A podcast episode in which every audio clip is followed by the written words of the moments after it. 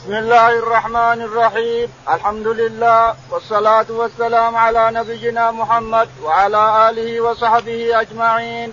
قال الإمام البخاري رحمه الله في كتابه الجامع كتاب الوتر باب ما جاء في الوتر. قال حدثنا يحيى بن سليمان قال حدثنا ابن وهب قال حدثنا عمرو قال حدثنا عبد الرحمن بن القاسم حدثه عن أبيه عن عبد الله بن عمر قال قال النبي صلى الله عليه وسلم صلاة الليل مثنى مثنى فإذا أردت أن تنصرف فاركع ركعة توتر لك ما صليت. يقول لك بكرة بالمشاية هنا كرسي يصير بالمشاية ينتهي إن شاء الله. نعم رد الحديث. قال رحمه الله حدثنا يحيى بن سليمان قال حدثنا ابن قال حدثني ابن وهب قال حدثني عمرو قال حدثنا عبد الرحمن بن القاسم حدثه عن أبي عن عبد الله عن عبد الله بن عمر قال قال النبي صلى الله عليه وسلم صلاة الليل مثنى مثنى فإذا أردت أن تنصرف فاركع ركعة توتر لك ما صليت. قال القاسم ورأي ورأينا أناسا منذ أدركنا يوترون بثلاث وإنا كلا لواسع أرجو أن لا يكون به شيء منه بأس. بسم الله الرحمن الرحيم. الحمد لله رب العالمين. صلى الله على نبينا محمد وعلى آله وأصحابه أجمعين. يقول الإمام البخاري رحمه الله في صحيحه باب الوتر. يعني أحكام الوتر. ومتى يوتر الإنسان؟ ومتى وقت الوتر؟ وما هو مثنى مثنى أم ازود أم أكثر كل هذا سيفصله لنا رضي الله عنه ورحمه أبو أبو عبد الله البخاري. يقول باب الوتر. حدثنا يحيى بن سليمان. يحيى بن سليمان. قال حدثنا عبد الله بن وهب. حدثنا عبد الله بن وهب. قال حدثنا عمرو بن الحارث. عمرو بن الحارث. قال عن عبد الرحمن بن القاسم. عن عبد الرحمن بن القاسم. قال عن أبيه القاسم. عن أبيه القاسم بن محمد. عن عائشة رضي الله عن عبد الله بن عمر. عن عبد الله بن عمر رضي الله تعالى عنه أنه قال إن الرسول عليه الصلاة والسلام قال صلاة الليل مثنى مثنى يعني ثنتين ثنتين لا تزيد سن. حتى لو قمت إلى ثالثة بطلت الصلاة. انت تنوي ثنتين فقط. ولو قمت إلى ثالثة ما نويتها بطلت صلاتك الإنسان. مثل الفجر. الفجر لو يقوم الإمام إلى ثالثة بطلت صلاته إلا ان رجع وإن كان قام عامدا بطلت الصلاة. فالإنسان إذا صلي مثنى مثنى وتقوم واحدة ثالثة وأنت ما نويتها تبطل صلاتك الإنسان لازم تعيدها. لأن النبي عليه الصلاة والسلام عدد الصلاة بثنتين ثنتين ثنتين إلى آخره. فصلاة الليل مثنى مثنى وفي النساء كما سيأتينا صلاة الليل والنهار مثنى مثنى. نعم. فإذا أردت أن تنصرف فاركع ركعة توتر لك ما صليت. فإذا أردت أن تنتهي تنتهي من القيام. من صلاتك في الليل. اردت ان تنتهي خلاص. أوتر بواحدة بركعة الإنسان. توتر لك ما سبق كله. يصير وترك واحدة. لكن يقول القاسم رحمه الله أوتر الناس بثلاث واوتروا بثلاث بتحية واوتروا بثلاث بجلوس مثل المغرب كل هذا فعله الرسول عليه الصلاة والسلام. صلى اثنتين وجلس ثم قام وأتى بواحدة. وتر ثم سلم عليه الصلاة والسلام مثل المغرب. صلاها مثل المغرب. وصلى ثنتين ثم سلم ثم قام وأتى بواحدة. وينويها وتر. تنوي الوتر ثلاث تنوي الوتر واحدة تنوي الوتر خمس بجميعها تبي سبع بجميعها تسع بجميعها أن تحضر لكن تنويها قبل التكبير. تنوي كل شيء قبل التكبير. نعم. قال رحمه الله حدثنا أبو اليمان قال أخبرنا شعيب عن الزهري عن عروة أن عائشة أخبرته أن رسول الله صلى الله عليه وسلم كان يصلي إحدى عشرة ركعة كانت تلك صلاته تعني بالليل فيسجد السجرة من ذلك قدر ما يقرأ أحدكم خمسين آية قبل أن يرفع رأسه ويركع ركعتين قبل صلاة الفجر ثم يضطجع على شقه على شقه الايمن حتى يأتيه المؤذن للصلاة. يقول البخاري رحمه الله حدثنا أبو اليمان. أبو اليمان قال حدثنا شعيب بن أبي حمزة. شعيب قال عن الزهري. عن الزهري قال حدثنا عروة. عروة بن الزبير عن عن عائشة. عن عائشة رضي الله تعالى عنها أنها قالت نعم. أن رسول الله صلى الله عليه وسلم كان يصلي إحدى عشرة ركعة. كانت تلك صلاته تعني بالليل فيسجد سجدة من ذلك قدر ما يقرأ أحدكم تقول عائشة رضي الله عنها كانت صلاة الرسول عليه الصلاة والسلام إحدى عشرة ركعة. يصلي على اثنين اثنين اثنين اثنين ثم يعني يصلي واحدة أحيانا. يصير 11 ركعة. وورد عنها وعن ابن عباس أنه صلى 13 ركعة. كل هذا لا ينافي كون عمر رضي الله عنه سن لنا سنة العشرين. يعني ما ينافي هذا. الرسول عليه الصلاة والسلام صلى حيث أراد. أراد مثلا 11 أراد 13 واللي يوتر ب 11 أو يوتر ب 13 ما نلومه. يقول أنا بصلي مثنى مثنى ثم أوتر بثلاث أنت لك ذلك. يقول بصلي مثنى مثنى ثم أوتر بواحدة لك ذلك أيضا. أن ما نلوم أحد مما ورد عن النبي عليه الصلاة والسلام. إذا كان فعله فعله الرسول عليه الصلاة فلا نلومه. فيوتر ب 11 يوتر ب 13 لكن المسلمون اليوم أجمعوا على أن يتبع عمر بن الخطاب رضي الله عنه في العشرين. لكن كلام البخاري هنا وكلام القاسم وعائشة هو في السنة كلها ما هو بس في رمضان. في السنة كلها أن تجعل لك الإنسان وتر بينك وبين ربك. أما خمس ركعات خمس ركعات ولا عشر ركعات ولا أقل وأكثر بينك وبين ربك الإنسان في الليل ثم توتر صلاتك بركعة واحدة يوتر لك ما سبق كله. تكثر أو تقل نعم. قبل ان نعم. قدر ما يقرأ أحدكم خمسين آية قبل ان يرفع يعني يوتر قدر ما يقرأ أحدكم خمسين آية قبل أن يصلي ركعتي الفجر. نعم. ثم يضطجع على شقه الأيمن حتى ثم يضطجع عليه الصلاة والسلام بعدما يوتر على شقه الأيمن حتى يؤذنه بلال بالصلاة. فيقوم ويركع ركعتين ثم يخرج إلى الناس ويصلي. نعم. باب باب ساعات الوتر. قال أبو هريرة اوصاني النبي صلى الله عليه وسلم بالوتر قبل النوم. قال رحمه الله حدثنا أبو النعمان. قال حدثنا حماد بن زيد. قال حدثنا أنس بن سيرين. قال قلت لابن عمر أرأيت الركعتين قبل صلاة الغداة أطيل بهما القراءة؟ فقال كان النبي صلى الله عليه وسلم يصلي من الليل مثنى مثنى ويوتر بركعة ويصلي ركعتين قبل صلاة الغداة. وكأن الأذان بأذنيه قال حماد أي أي السرعة. يقول البخاري رحمه الله حدثنا باب ساعات الوتر. باب ساعات الوتر يعني الساعات التي يصلى فيها الوتر. متى؟ سيأتينا في حديث أبي الدردة وحديث أبي هريرة. سيأتينا أنهم كانوا الاثنين كل واحد منهم يقول أوصاني خليلي بأن لا أنام قبل أن أوتر وأصوم ثلاثة أيام من كل شهر وأن أصلي ركعتي الضحى. أوصاني خليلي أبو الدرداء وأبو هريرة رضي الله تعالى عنهم. كل واحد يقول أوصاني خليلي الا أنام قبل أن أوتر وأن أصوم ثلاثة أيام من كل شهر وأن أصلي الضحى.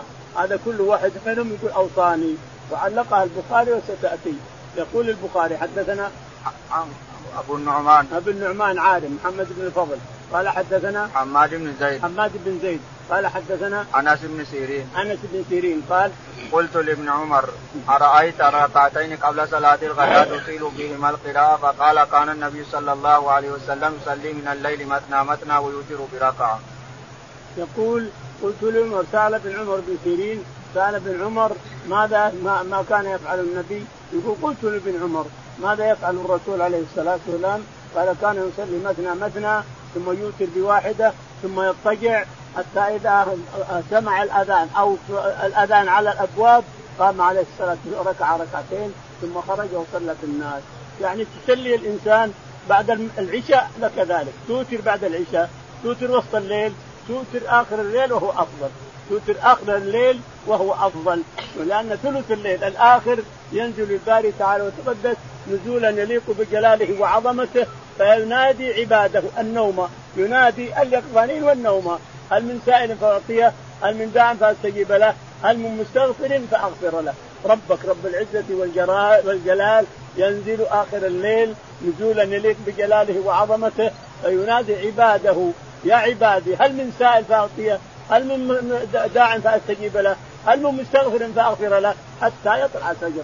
وربك يقول هذا الكلام وينادي عباده ليستغفروا ويدعوا ويستجيب لهم تعالى وتقدس. هذا منة وفضل وكرم على عباده. فالإنسان إذا اخر أخر وتره إلى آخر الليل حيث النداء الإلهي هذا أحسن وأفضل. فإن أوترت أول الليل أو أوسط الليل أو صليت أنت حر الانسان انظر الشيء اللي يناسبك صليه افعله.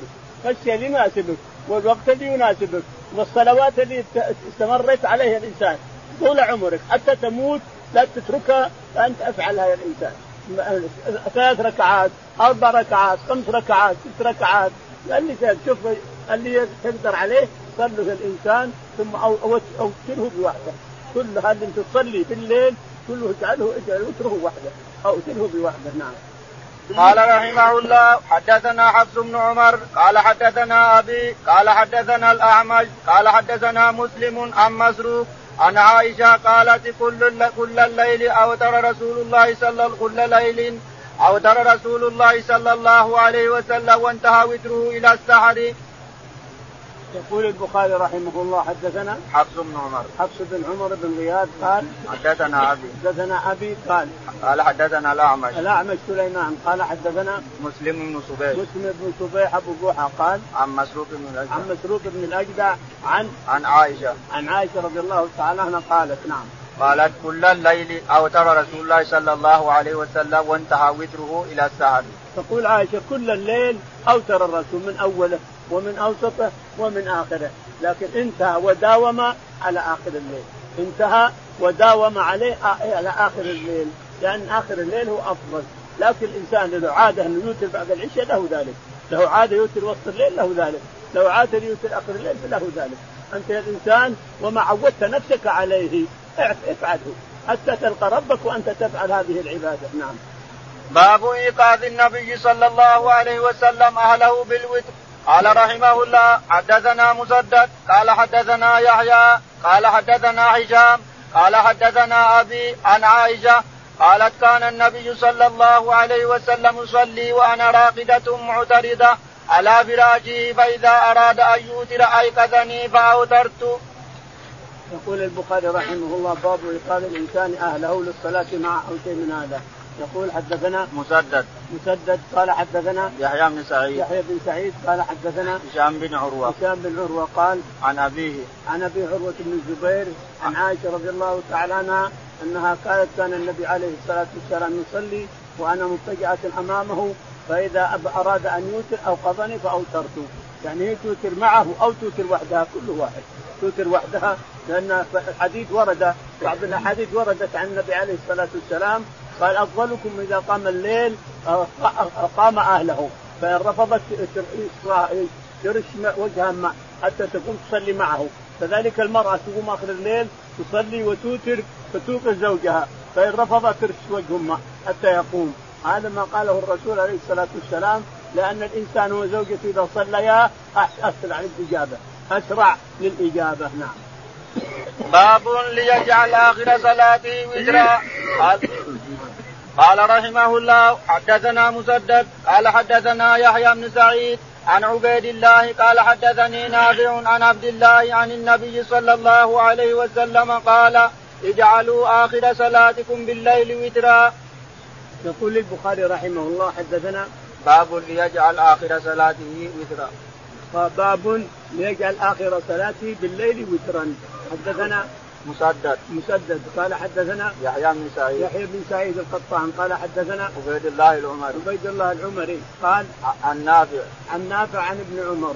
أن النبي عليه الصلاة والسلام قال اجعلوا آخر صلاتكم بالليل وترا.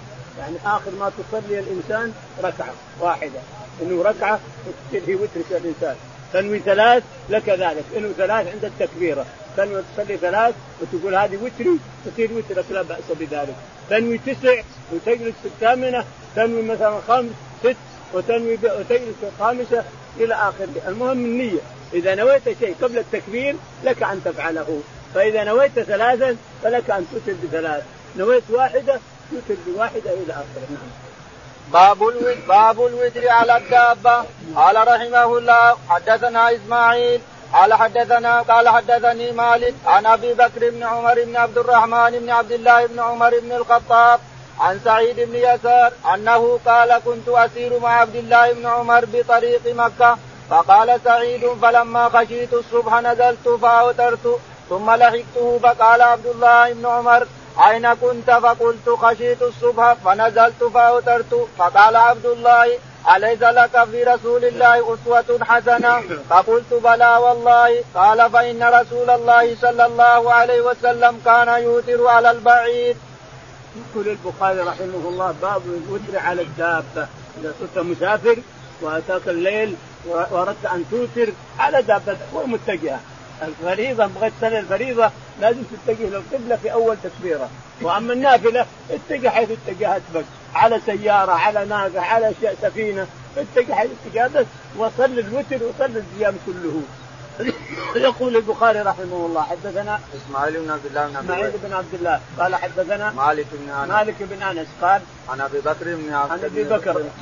عن أبي بكر بن عبد الله بن عمر بن الخطاب عبد الله بن عمر بن الخطاب قال عن سعيد بن يسار عن سعيد بن يسار الهلالي قال أنه قال كنت مع أسير مع عبد الله بن عمر بطريق مكة فقال سعيد فلما خشيت الصبح نزلت فأوترت ثم لحقته فقال عبد الله بن عمر أين كنت؟ فقلت خشيت الصبح فنزلت فأوترت. إلى آخر الحديث يقول رحمه الله سعيد بن يسار يقول إني كنت مع عمر عبد الله بن عمر بن الخطاب أسير في طريق مكة. يعني أما جايين إلى مكة أو ذاهبين إلى المدينة. تقول فكنت أسير في الليل أنا ويا على بعارين يقول فلما خشيت الصبح نزلت ونوخت الناقة وأوترت على الأرض ثم لحقت به. فقال لي أين كنت؟ أين كنت؟ قلت إني خشيت الصبح فالخت ناقتي وأوترت على الأرض. قال ليس لك برسول الله أسوة حسنة؟ قال بلى والله بلى والله. قال إن الرسول عليه الصلاة والسلام أوتر على الدابة. يعني على ناقته أوتر الرسول عليه الصلاة والسلام على ناقته. فأي مسلم يريد أن يصلي بالليل قيام ليل أو وتر ليل أو أي شيء يوتر على الناقة ويصلي على الناقة. والآن قامت السيارات مقام الناقة. والطائرات كذلك. والسفن كذلك. قامت مقام الناقة فأنت توتر على سيارتك وهي تمشي. ما يحتاج إنك توقف إلا نحتاج اتفق الجماعة أن ينزلوا لأن السيارة ما يهمها أنها توقف وتصلون وتمشون. لكن إن شئت أن تصلي والسيارة ماشية ما في شيء. والطيارة ماشية تومي إيماء عن الإنسان ولا شيء فيه. لأن الناقة يومون إيماء. الركوع السجود أفضل من الركوع إلى آخره. فهذا كله من سماحة الشريعة ومن سهولها ومن يسرها ومن حب الله لرسول عليه الصلاة والسلام يسر على هذه الأمة حتى العبادات يسرها عليها نعم. باب الوتر في السفر قال قال رحمه الله حدثنا موسى بن إسماعيل قال حدثنا جويرية بن أسماء عن نافع عن ابن عمر قال كان النبي صلى الله عليه وسلم يصلي في السفر على راحلته حيث توجهت به يومئ إيماء صلاة الليل إلا الفرائض ويوتر على راحلته. يقول رحمه الله حدثنا باب الوتر في السفر. باب الوتر في السفر. حدثنا موسى بن إسماعيل. موسى بن إسماعيل. قال حدثنا دويرية بن أسماء. دويرة بن أسماء. قال عن نافع. عن نافع عن ابن عمر. قال كان النبي صلى الله عليه وسلم يصلي في السفر على راحلته حيث توجهت به يومي ايماء. يقول ابن عمر كان النبي عليه الصلاة والسلام يصلي في السفر على ناقته حيث توجهت به النوافل والوتر وغيرها كله يصلي على راحلته حيثما توجهت. وهذا سنة من الرسول عليه الصلاة والسلام إلى يوم القيامة.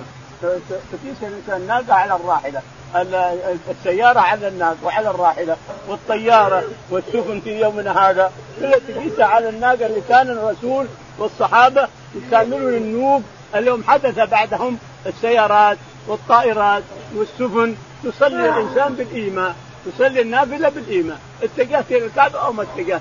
لكن إذا أردت أن تصلي الفريضة فلازم من الاتجاه إلى الكعبة. لا سيما لو صرتم في سيارة فإنك توقف السيارة وتنوي الصلاة وتصلي على الأرض إن استطعت. وإلا فتتجه بتكبيرة الإحرام إلى الكعبة وبعدين تمشي حيث وجهت بك راحلتك إلى آخر. إلا الفرائض.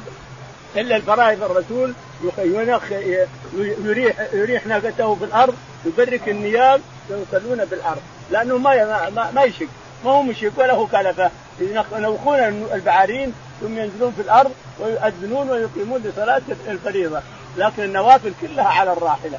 لكن لو احتاج الإنسان أن يصلي حتى الفريضة أما لشغل أو لحاجة أو أنه مطرود أو شيء من هذا فإنه يتجه إلى الكعبة في أول ركعة ثم بعد ذلك يتجه حيث اتجهت السيارة أو الطيارة أو السفينة. نعم. باب القنوت قبل الركوع وبعده.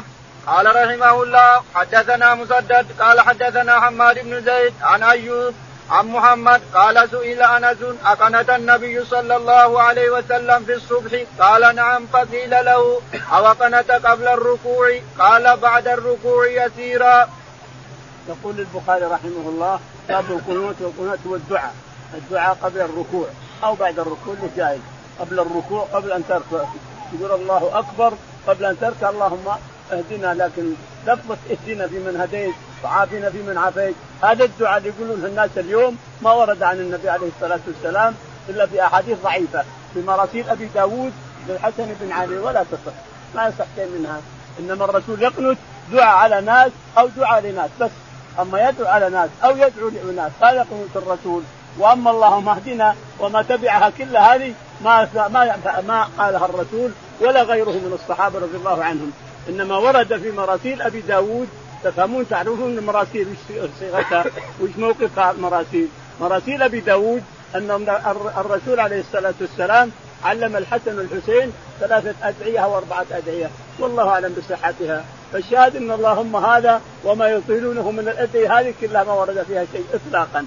في الوتر ما ورد فيها شيء إطلاقا. لا قبل الركوع ولا بعد الركوع ما ورد فيها شيء. كلها إنها مراسيل وما مراسيل إلى آخره. فالأفضل أن يتركونها. إذا انتهى وكبر يكبر يسجد على طول ولا حاجة إنه يطيل الدعاء ويوقف الناس واللهم اللهم يقول الرسول قنت نعم الرسول قنت لكن يدعو. الرسول يدعو على ناس كفار أو يدعو لناس مسلمين. الله يخلصهم. أنتم تدعون للمسلمين مرحبا تدعون على كفار مرحبا. أما اللهم اهدنا في هذا ما ورد إلى آخره. الشاهد أن الرسول عليه الصلاة والسلام كان يدعو على الرعل والاكوان وعصيه عصت الله ورسوله. ويدعو إلى سلمه ربيعه بن سلمة وأن الله يخلصهم من قريش. الصبح يدعو شهر ثم ترك ذلك. نعم. قال حدثنا مسدد مسدد يقول البخاري حدثنا مسدد قال حدثنا حماد بن زيد. حماد بن زيد قال حدثنا عن أيوب. عن أيوب السختياني قال عن محمد بن سيرين. عن محمد بن سيرين قال سئل أنس. يقول سئل أنس بن مالك رضي الله عنه عن القنوت قبل الركوع أو قبله قال بعد الركوع. أقنت النبي صلى الله عليه وسلم في الصبح قال نعم. أقنت النبي عليه الصلاة والسلام الصبح قال نعم. متى؟ قال إذا كبر. نعم. فقيل له أو قنت قبل الركوع؟ قال بعد بعد الركوع يسيرا. يقول بعد الركوع يسير يعني يدعو على ناس شهر ثم ترك القنوت نهائيا كله. لكن الشافعي إلى اليوم يقنط في الفجر ولا أدري عاد قنوتهم اللهم اهدنا في البيت أو غيره الله أعلم. الرسول عليه الصلاة والسلام قال يدعو على أناس ويدعو لإناس من المسلمين مأسورين بمكة ويدعو على أناس قتلوا الأنصار وقتلوا الصحابة رضي الله عنهم. منهم رعل والاخوان بينهم مواثيق وياهم وخانوا النساء فصار يدعو عليهم شهر. فالشاهد أما تدعو على أناس أو تدعو لناس هذا جائز في الصبح. وما عدا نعم قال رحمه الله قال حدثنا مسدد قال حدثنا عبد الواحد قال حدثنا عاصم قال سألت أنس بن مالك عن القنوت فقال قد كان القنوت قلت قبل الركوع أو بعده قال قبله قال فإن فلانا أخبرني عنك أنك قلت بعد الركوع. فقال كذب. إنما كانت رسول الله صلى الله عليه وسلم بعد الركوع شهرا أراه كان بعث قوما يقال لهم القراء جهاء سبعين رجلا. إلى قوم من المشركين دون أولئك. وكان بينه وبين رسول الله صلى الله عليه وسلم عهد. فقنت رسول الله صلى الله عليه وسلم شهرا يدعو عليهم. يقول البخاري رحمه الله حدثنا مسدد. مسدد. قال حدثنا عبد الواحد بن عبد الواحد. قال حدثنا عاصم. عاصم الأحول. قال سألت انسا يقول سألت أنس بن مالك رضي الله عنه عن القنوت هل ورد عن النبي صلى الله عليه وسلم؟ قال نعم. قبل قبل الركوع أو بعده؟ قال قبله. قال سيدنا فلان يقول إنك تقول بعده. قال كذب. ما كذب. حدث أنس أنه قنت بعد الركوع وقنت قبله. بس نسي نسي. ولا حد جاء عن أنس أنه قنت الرسول عليه الصلاة والسلام بعد الركوع التكبيره بعد الركوع وقبل الركوع. قنت إذا كبر قنت. والحديث الثاني إذا كبر وركع ورفع قنت. فالقنوت جائز بعد الركوع وقبل الركوع كله جائز. نعم. القنوت يعني الدعاء. الدعاء على ناس أو دعاء لإناث بالتخليص أو دعاء لإناث. هذا الفجر والمغرب بس وغير الأوقات لا. قال اراه كان بعث قوما يقال لهم القراء جهاء سبعين رجلا. يقول أنس إنه بعث قوما يسمون القراء سبعين رجل فأخذ بينه وبينها من العرب مواثيق ولكنهم خانوا الميثاق فقتلوا السبعين فدعا عليهم شهرا كاملا. نعم. قال رحمه الله قال حدثنا أحمد بن يونس قال حدثنا زائدة عن التيمي عن أبي مجلد عن أنس قال قنت النبي صلى الله عليه وسلم شهرا يدعو على رعل وذكوان. يقول البخاري رحمه الله حدثنا أحمد بن يونس. أحمد بن يونس قال حدثنا زائدة. زائدة قال عن التيمي. عن التيمي محمد بن إبراهيم عن أبي مجلس لاحق بن حميد قال عن أنس بن مالك. عن أنس بن مالك رضي الله عنه أن النبي عليه الصلاة والسلام نعم. قنت شهر قنت النبي صلى الله عليه وسلم شهرا يدعو على رعل وذكوان يقول إن النبي قنت عليه الصلاة والسلام قنت شهرا يدعو على رعل وذكوان عصيه لعصت الله ورسوله. شهرا كاملا في الصبح في صلاة الصبح. يدعو على أناس أو يدعو لاناس إلى آخره. أما اللهم واللهم ما فيه. نعم. قال رحمه الله حدثنا مسدد قال حدثنا قال حدثنا إسماعيل قال حدثنا خالد عن أبي قلابة عن أنس قال كان كان القنوت في المغرب والفجر. يقول البخاري رحمه الله حدثنا مسدد. مسدد قال حدثنا إسماعيل بن إبراهيم. إسماعيل بن إبراهيم قال قال حدثنا خالد الحذا خالد الحذا قال حدثنا عن أبي قلابة. عن أبي قلابة الجرمي قال عن أنس بن مالك. عن أنس بن مالك رضي الله عنه أن النبي عليه الصلاة والسلام كان يدعو كان القنوت في المغرب والفجر. كان القنوت في المغرب وفي الفجر. في المغرب يدعو على اناس أو يدعو لاناس يدعو لعياش بن سلمة ويدعو لثلاثة من المهاجرين من آه، آه، آه، المسلمين الذين مقتولين بمكة ويدعو على كفار قتلوا المسلمين إلى آخره.